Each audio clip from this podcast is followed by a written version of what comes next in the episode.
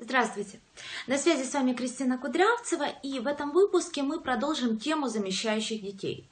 Э, после первого выпуска на эту тему я получила очень много вопросов, э, отзывов, комментариев от вас, э, и я понимаю, что тема интересна. И сегодня я отвечу на вопрос одной из читательниц, которая, как мне кажется, поднимает очень важную тему. Я сначала прочитаю вопрос и потом на него отвечу. Итак, вопрос. А, добрый день, Кристина. Благодарю за прекрасный материал. Почти все ваши статьи оказались для меня полезными. Но особенно задела одна, про замещающего ребенка. Я наконец-то поняла корень многих моих проблем.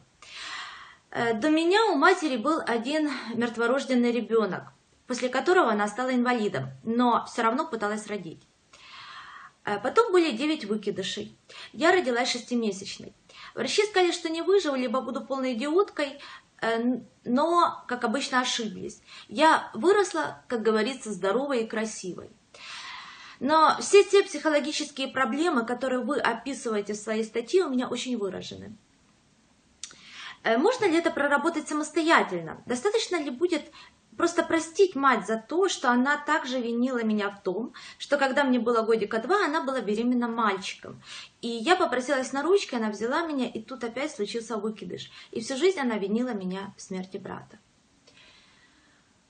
Ну, вот такая непростая история, и мне искренне жаль, что э, вам э, приходится проходить через такие испытания. Но с другой стороны, эта история и, ну, и если у вас, да, вот кто сейчас смотрит это видео, есть какие-то похожие истории, да, эта история показывает, сколько внутри вас силы. Представляете, какой сильной должна быть воля к жизни у этого маленького ребенка, чтобы он вырос вопреки всем прогнозам врачей, вопреки всем депрессиям мамы, да, он все равно вырос, выжил и вырос здоровым и красивым.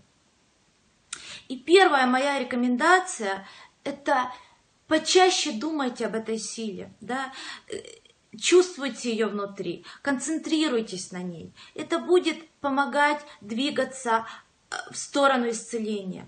Да? Когда мы концентрируемся на силе, у нас меняется восприятие, и э, вы будете замечать какую-то важную информацию, э, важные книги, людей, которые смогут вам помочь, да, я не имею в виду только психологов, да, в принципе, общение с которыми будет для вас целительным.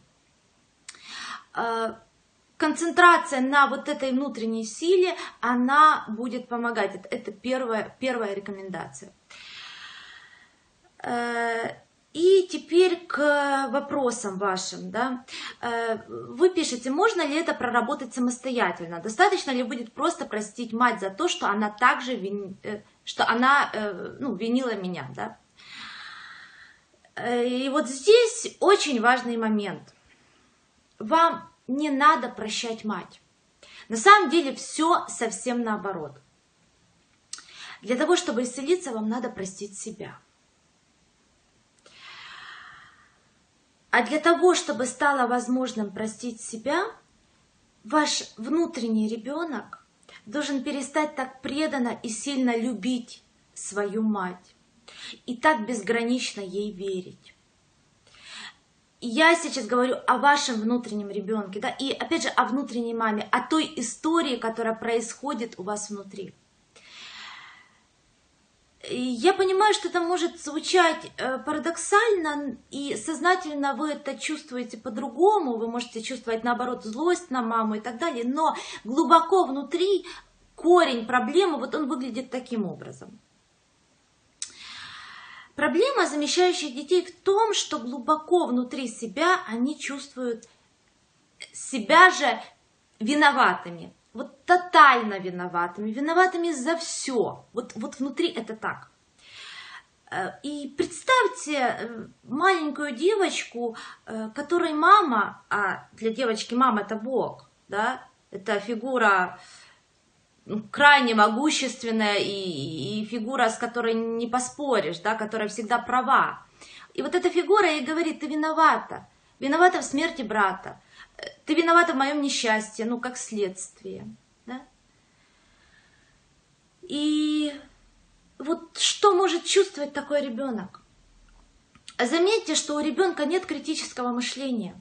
Он не может отделить объективную реальность, да, то есть плохое здоровье мамы, которое привело к выкидышу, от э, субъективных родительских переживаний. Да, то есть маме куда-то надо эту вину слить. Ну и вот, к сожалению, оказывается рядом ребенок.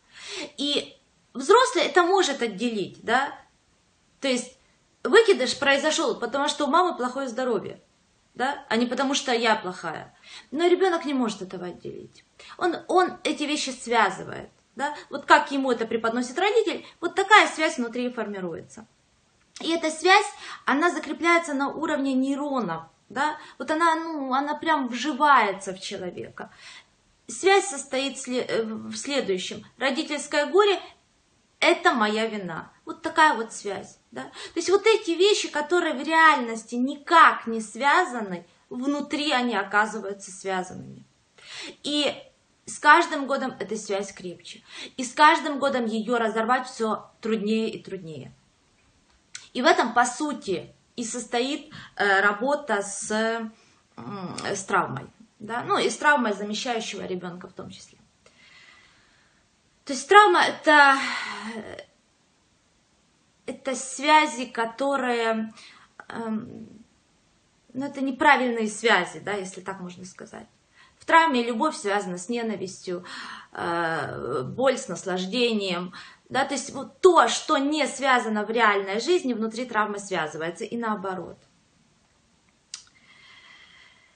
И вот эта связь, да, если мы будем говорить на языке внутреннего мира, да, это связь маленького любящего ребенка с обвиняющей и угрожающей мамой. Да, вот такой образ мамы. Но одновременно эта же фигура, да, мамы, она является самой обожаемой и жизненно необходимой. Она является единственным источником жизни для ребенка. И этот ребенок, он очень сильно любит маму. Он готов взять всю вину на себя, лишь бы мама была рядом. Или другими словами, лишь бы я смог выжить. Да?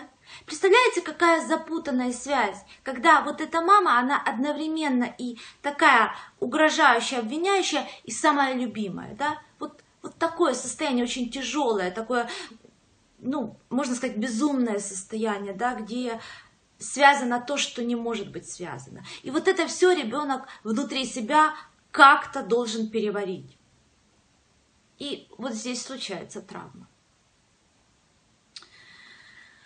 И дальше во взрослой жизни такой человек свое счастье и свою силу начинает воспринимать бессознательно, как предательство мамы. Ведь мама-то страдала. Мама была несчастной, и несчастная из-за меня, ну, как будто бы, да. И вот этому родительскому несчастью, да, внутри себя, такой человек, он никак не может, ну, образно говоря, изменить, да. Он не может быть счастливым, потому что иначе я как будто бы предаю маму. Вот такая парадоксальная, нелогичная, безумная связь внутри формируется. И э, возвращаясь к вашему вопросу, э, можно ли это проработать, да, самостоятельно, э, мой ответ скорее да, вот э, можно. Есть одна проблема, и заключается там в том, что ну, проработать это значит что? Это значит освободиться от этого. Да? Это значит выйти из этого страдания, из этого несчастья и стать счастливой. Но для нашей травмы это значит предать маму. Да? И вот, вот этот вот парадокс внутри не дает никуда двигаться. А, когда человек начинает э, идти путем исцеления, внутри поднимаются мощные психические защиты и поднимается очень сильное бессознательное чувство вины, да, за вот это вот якобы предательство, да, если я выйду из этого болота, я предам маму. Э, как это может проявляться вот, ну, в каком виде, да, эти защиты, это бессознательное чувство вины. То есть это апатия, это сильное нежелание, такое, знаете, вплоть до отвращения э, заниматься ну, какими-то техниками, да, следовать тому плану, который вы наметили, да, ну, к примеру, вы сказали себе, что будете писать дневник, да, каждый день-то по 15 минут. Это такое хорошее упражнение, вот если вы год-два в этом продержитесь ритме, да, очень многие вещи, ну, как минимум, станут э, менее интенсивными внутри. Но появляется ведь нежелание, появляется апатия, ну, вплоть до, до отвращения, до тошноты, когда я думаю о том, что надо сесть и написать. И вот это защита. Э, включается разного рода самосаботаж, психосоматика, в общем, что угодно. Э, также э, по сути, защита, они что делают? Оно, они очень сильно искажают восприятие. Да? И иногда человек, который начинает самостоятельно работать, он не замечает очевидные вещи. Да? Ну вот э, травм, э, защиты делают такие, знаете, как э, эти вот слепые пятна, да, когда ну вот какой-то кусок реальности выпадает, он не осознается, и от этого вся работа рушится. Да? Или человек делает, делает, делает, а результата нет да, потому что какая-то маленькая деталь одна, она выпала из осознания, защита сработала, и мы ее не увидели. Э, также, что я часто вижу, такую картину. Э, в поисках исцеления человек поглощает тонны информации, ходит от книги к книге, от тренинга к тренингу, от психолога к психологу, в общем, что угодно, только все это очень краткосрочно, да. То есть человек загорается, вот, вот он, новый метод, новая таблетка, которая мне точно поможет, да. То есть э, внутри человека э, такая э, состояние становится, э, ну, состояние мании, да, ну, эйфории такой, да, скажем, а, и в этот момент срабатывает защита, срабатывает отрицание. Да? Человек не видит а, ну, каких-то реальных, скажем, вещей, которые говорят о том, что ни один тренинг, ни один психолог, ни одна книга – это не волшебная таблетка. Это инструмент. Да? Это инструмент, который может быть более эффективным, менее эффективным, но это инструмент, с которым человек может работать да, работать ежедневно, достаточно долго и упорно, и только тогда будет результат. Да? Вот это очень важно понимать. В состоянии мании, эйфории, вот это понимание, оно э, улетучивается, скажем так, из сознания. Да? И человек э, достаточно так, ну, маниакально бросается вот эти проработки, тренинги и так далее, и так далее. Может быть даже какое-то улучшение, но потом следует депрессия. И дальше цикл повторяется. И вот, вот этот цикл, да, он не имеет никакого отношения к проработке травмы. Это игра с вашими защитами. Вот это важно понимать.